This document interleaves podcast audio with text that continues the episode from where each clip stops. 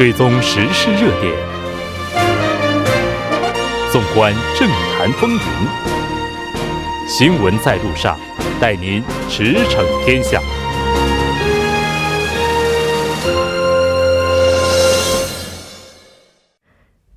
了解最新热点焦点，锁定调频一零点三新闻在路上。接下来的半个小时将为您带来此时此刻主要新闻聚焦分析以及百家谈。广告过后马上回来。您的参与，我们的动力。参与我们的节目，您可以通过手机短信的方式发送短信至井号幺零幺三，每条短信收取五十韩元的通信费用。您也可以登录我们的官网 tbs 点首尔点 kr 收听更多回放。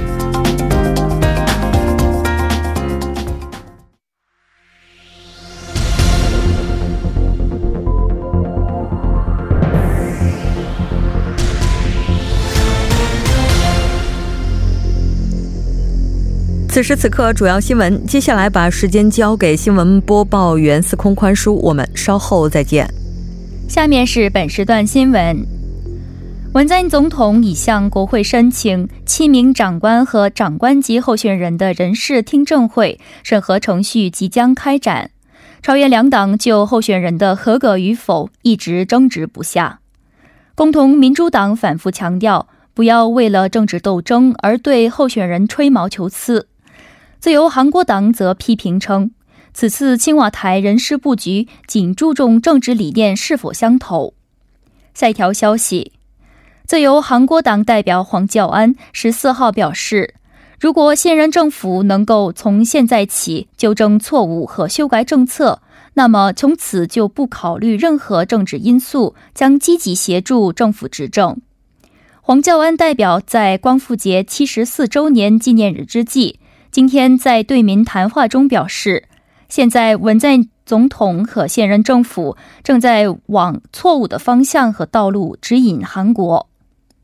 下一条消息，正未来党革新委员会十四号公布正未来党改革方案，这是在革新委活动时间期满前一天提出的最终改革方案，包含了敦促孙鹤奎代表辞职的内容。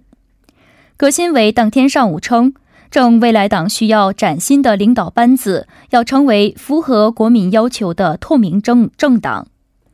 下一条消息，为纪念光复节，在中路普信阁将举行敲钟仪式，慰安妇受害者以及独立有功者家属和后裔将会参加纪念仪式。首尔市长朴元淳也将参加仪式，在敲钟仪式上。慰安妇受害者以及独立有功者后裔代表将敲打普信阁钟三十三次。以上就是本时段新闻。接下来马上为您带来我们今天这一时段的聚焦分析。自由韩国党代表黄教安今天下午是发表了光复节的对国民谈话。正未来党革新委员会今天发表了以组成新指导部为中心内容的最终革新案。那接下来我们马上就请出时事评论家徐明季老师来为大家进行具体的解析。徐老师您好，那主持人好，听众朋友晚上好。那刚刚咱们提到了说，今天自由韩国党代表黄教安是发表了光复节对国民谈话哈，这我们看到他应该说谈话内容当中几乎上把这个矛头直指县政府，就进行了各种政策相关的批判。我们来看一下他的这个演讲内容主要包括什么？那前面呢当然是抨击县政府，嗯，他说呢这个现在这个大韩民国的现实非常暗淡，他说这个经济呢这个面临四面楚歌，嗯，民生呢。是处于这个层峦叠嶂的这种情况，嗯。啊，安保呢现在真的是孤立无援，嗯。啊，以这样来把这个经济、民生、安保就安全问题全部都放在里面。他说这个呢是这个现在的政府啊真的是无能，那么他没有国政目标，而且在国政这个运营的过程中呢，这个脱离了正轨，嗯，那么在这种情况下呢。这个大韩民国呢，这就是现在的政府呢，引领大韩民国走向一个错误的道路。嗯，所以呢，他说需要一个叫什么呢？叫国政大转换。所谓的国政大转换呢，就政策要要有变化才就是根本性方向的要做调整。如果这样的话呢，那么自由韩国党会全力的配合，全力的合作。嗯啊，但是呢，现在不是他的意思是这样。然后呢，他说这个宪法精神很重要，可是宪宪法精神呢现在都没有了，所以说呢要恢复这种宪法精神，这样的话呢才能克服当今的这个危机状况。那么黄教安说啊，他追求的核心价值呢是基于这个宪法精神的自由，还有民主，还有公平。其实这个自由、民主、公平呢，是县政府也在强调的这些。啊，为了这个呢，他说，这个韩国党的目标呢，在于成就这个自由民主主义，还有市场经济，还有法治主义。他就非常强调这个经济、法治这一方面，自由啊这一方面的。然后呢，他提出了这五大实践目标。嗯，这五个实践目标呢，第一个呢，就是过好生活的国家。这个叫韩国要把韩国呢，要先过好日子，要过好日子。然后呢，就是大家都幸福的国家，这是第二个幸福。嗯，第三个呢，是为未来做准备的国家。嗯嗯，还有第四个呢，和谐与统合的国家。嗯，最后呢，他提出了要开启这个韩半岛这个和平的新时代。嗯，这是五个他提出的一个实践目标。嗯，这构画的蓝图很美好。那刚刚咱说他就是批判县政府哈，就脱离了轨道，并且呢，现在实行的这个政策是需要对整体进行大的调整。对，那他主要批判的是哪些政策呢？这不是在经济方面，不是这个县政府呢，说是以这个收入主导性的增长，对吗？嗯啊，还有这个最低工资上涨，这个速度太快。对啊，然后呢，这个还有在这个。就是工作时间这方面，五十二小时的这工作制，像这种呢，就进展的速度太快，不是说它的方法是不对的，而是在短时间内急剧的这样的变化呢，对国家经济造成啊负面影响。这个呢是一个一就是反市场、反企业的这种政策，所以说呢，这个他要纠正啊。然后呢，还说了，这其实文在寅政府不是说要拖核电吗？啊，他说这个核电是大民国的一个这个柱子。这个这个支柱也好，主质也好，经济的一个很占据很大一个部分，对吗？那么你现在要脱核的话，那么除了国内的一些核电站以外，你外面的一些就是你在外面承包的这些工程怎么办？所以说在这一方面呢，啊，他要想办法要阻止脱核电啊。还有呢，就是在这个福利方面，我们说无偿福祉，这什么呢？就是就是。就是猛花钱的意思，就用国家的税金呢，就是就是过度的把预算用在了福利方面。对，而且呢，这个也没有一个标准，就随便就放钱，这个呢不可以。他说呢，要就是需要的人啊，要适得其所嘛。要他需要的人要要有什么样的方法，然后呢，是不是给他一个契机，就是说我给你这个就是一些补偿也好，怎么样也好的话，那你要想办法过以后呢，要。有了这个自力更生的能力以后呢，要什么偿还也好，要一种有步骤性的，不可以说是就是就是什么都不管，就是说啊你不行了，我给你一点钱，给你一点钱，这个是不应该的。他是这样讲。还有呢，在这个他说未来要吃的东西，这什么什么叫要吃的东西呢？就未来国家要继续发展嘛。嗯，所以他特别强调这个持续性，就是可持续增长。那么在未来我们应该要在哪一方面？那么这里呢，他。提出了一个，就是说人工人工智能在第四次工业供应这边的嘛，人工智能还有呢，就是什么生物工程啊，还有服务产业，在这一方面呢，要多多下点功夫，好像这个意思。还有呢，最主要的呢，政府和企业呢，都要在这个科研开发这一块呢，要加强，要努力，因为最近这个韩日之间的这个就是摩擦，也是因为你这个基础科学也好像其他这种。这个就是能占据在这个经济上能走在前列的这一方面呢，你如果没有这个能力的话，嗯，那你跟未来跟外国竞争也是会成问题。所以，在这一方面，还有一个呢，要为这个年轻人创造优质的工作岗位，嗯，好的工作岗位，啊，当然，嗯，这个月发布播说那个年轻人的这个就业率不是提升了一点吗？嗯，呃是这样不够，还是要再继续往。而且呢，还是要优质的好的工作岗位，不是那种临时工那种的。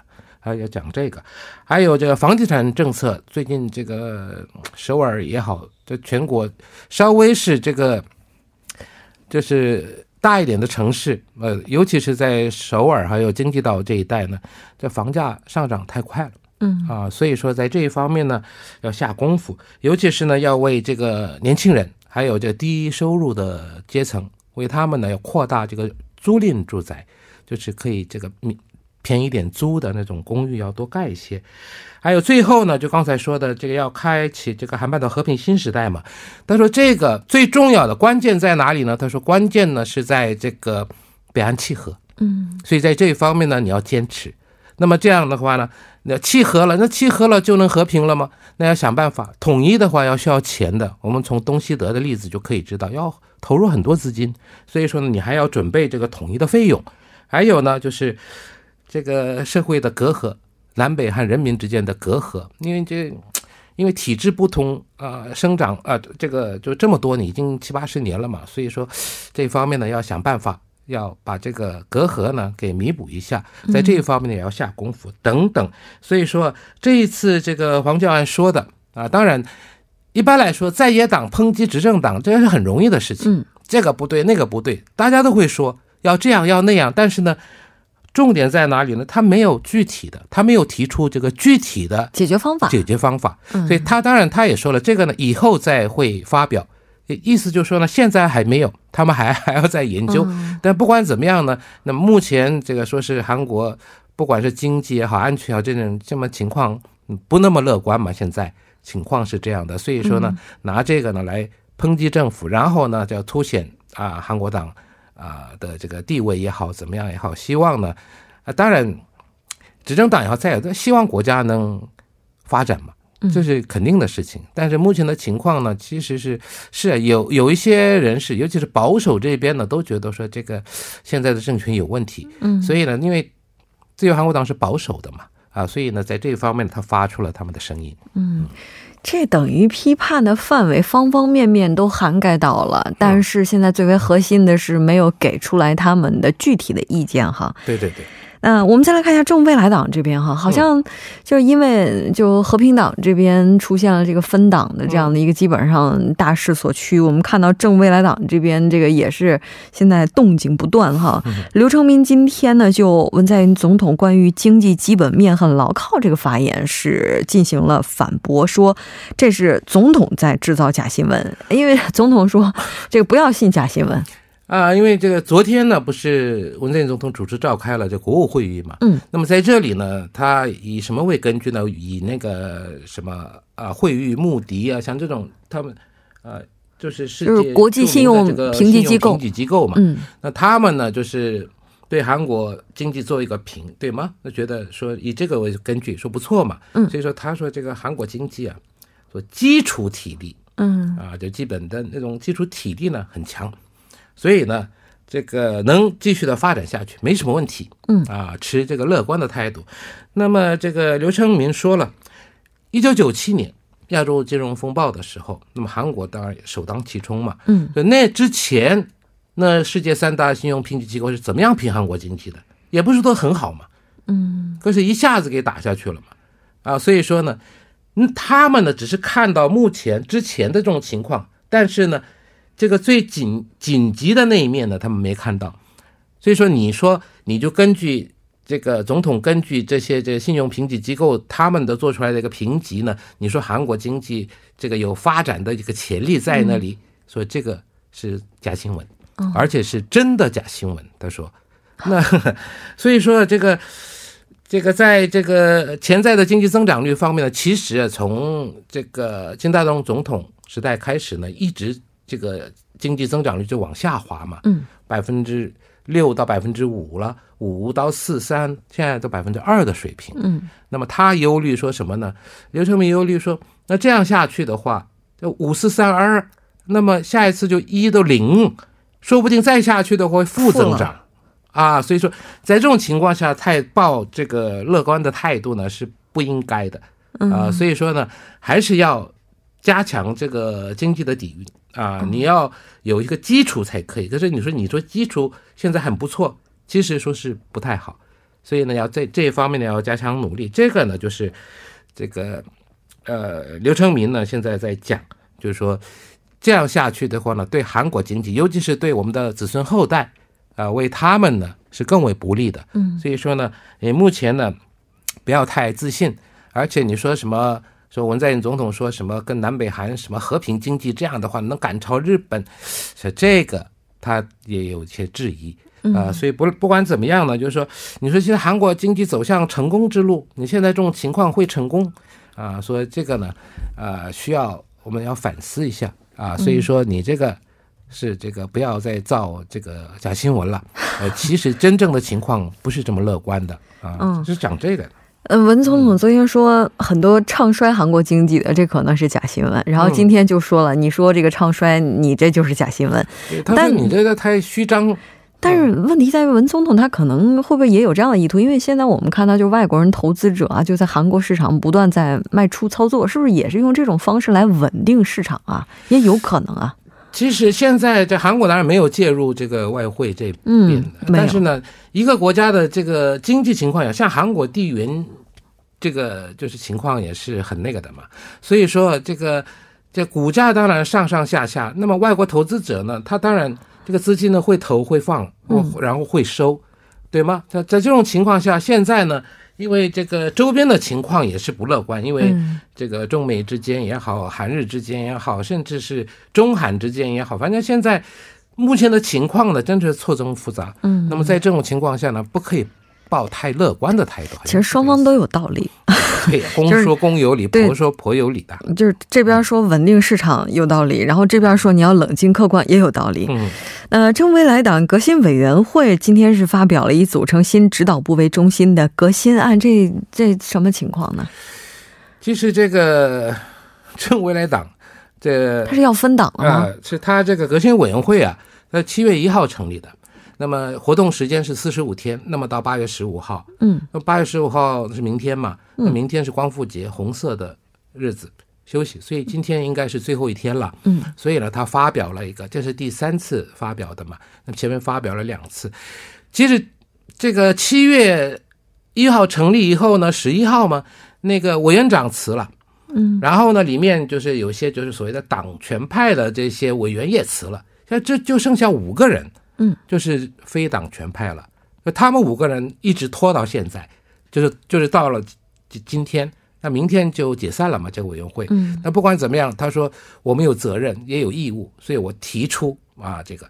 可是这个孙鹤圭代表说，因为委员长都辞了，我我不承认你们这个这个这个组织这个团体了嘛，所以你说的都是废话，没用，我们这个不听你的。嗯，那但是一个它主要的内容是什么呢？就主要的内容就是要要求这个 孙鹤和孙鹤圭这个代表呢，叫他自退，嗯啊，从这个代表那边下来，嗯，那么他们来成立一个一个新的领导班子。所以说不是说要分党，也就是说就是想让现在的代表下来。对，现在这个比较复杂是什么呢？正未来党是这样，因为上一次啊，这个嗯金宽永任院内代表的时候，叫他下来。对吧？是那个时候，这个非党权派他说了，我们绝不会退党，是也不会到什么韩国党到哪个党去嘛。嗯，那个时候是这样说的，所以他退下来了。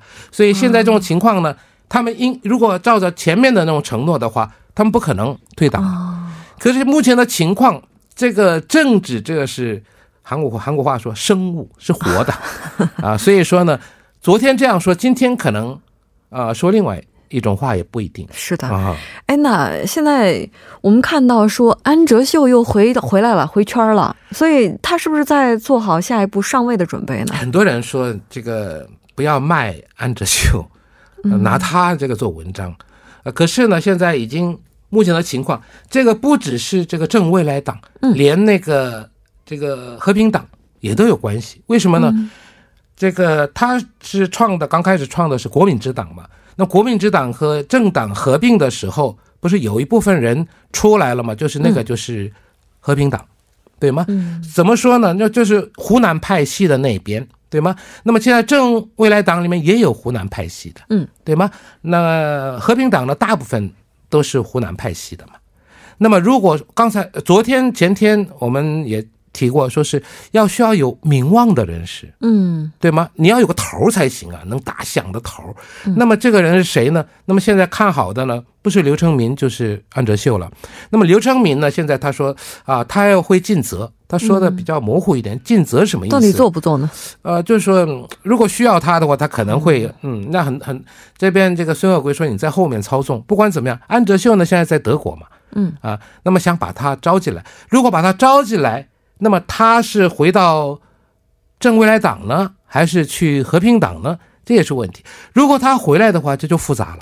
嗯，那么说不定正未来党跟这个和平党要分党出去的，这所谓的这在第三地带建党的这些人，是不是在会合起来？就是集结在安哲秀的周围。对对对，那么这样。那个其实刘成敏跟安哲秀的路线是不一样的嘛，所以很多人担心说你刘成敏会不会带着自己的人又跑到韩国党去，这也是个问题。所以说这后面的这个进展的情况呢，目前很难预料。啊，但是以目前的情况来看呢，要选举了嘛，那选举的话呢，这个推荐权在党代表跟他们，所以是这个到时候利害关系会有的。用您的话来讲，不到最后一刻，谁知道会出现什么变数哈？那非常感谢薛老师，我们下期再见。好，再见。接下来关注一下这一时段的路况、交通以及气象信息。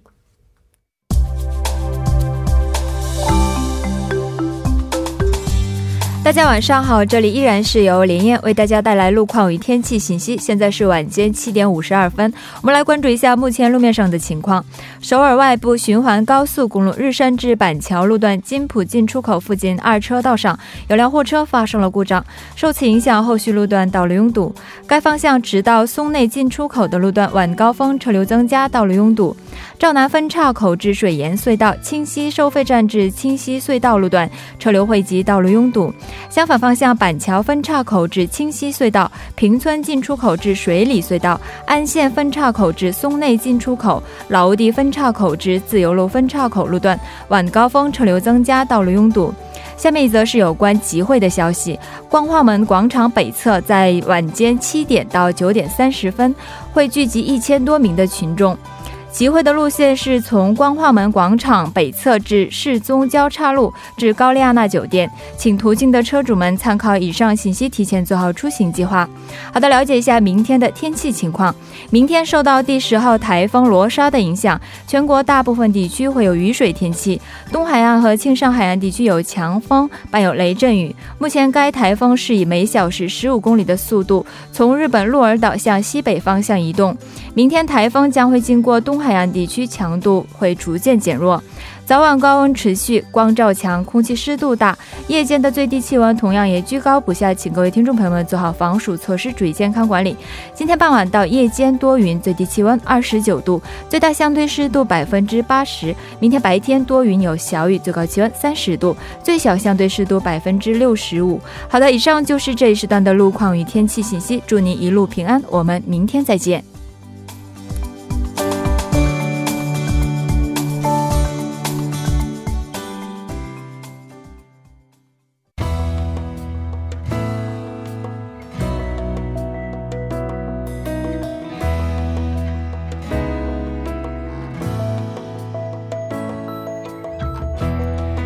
涉嫌杀害前夫的高佑贞案被告人辩护律师日前在个人博客上发表了一篇名为《刑事事件辩护立场》的文章，指出目前舆论报道存在与事实不符的情况。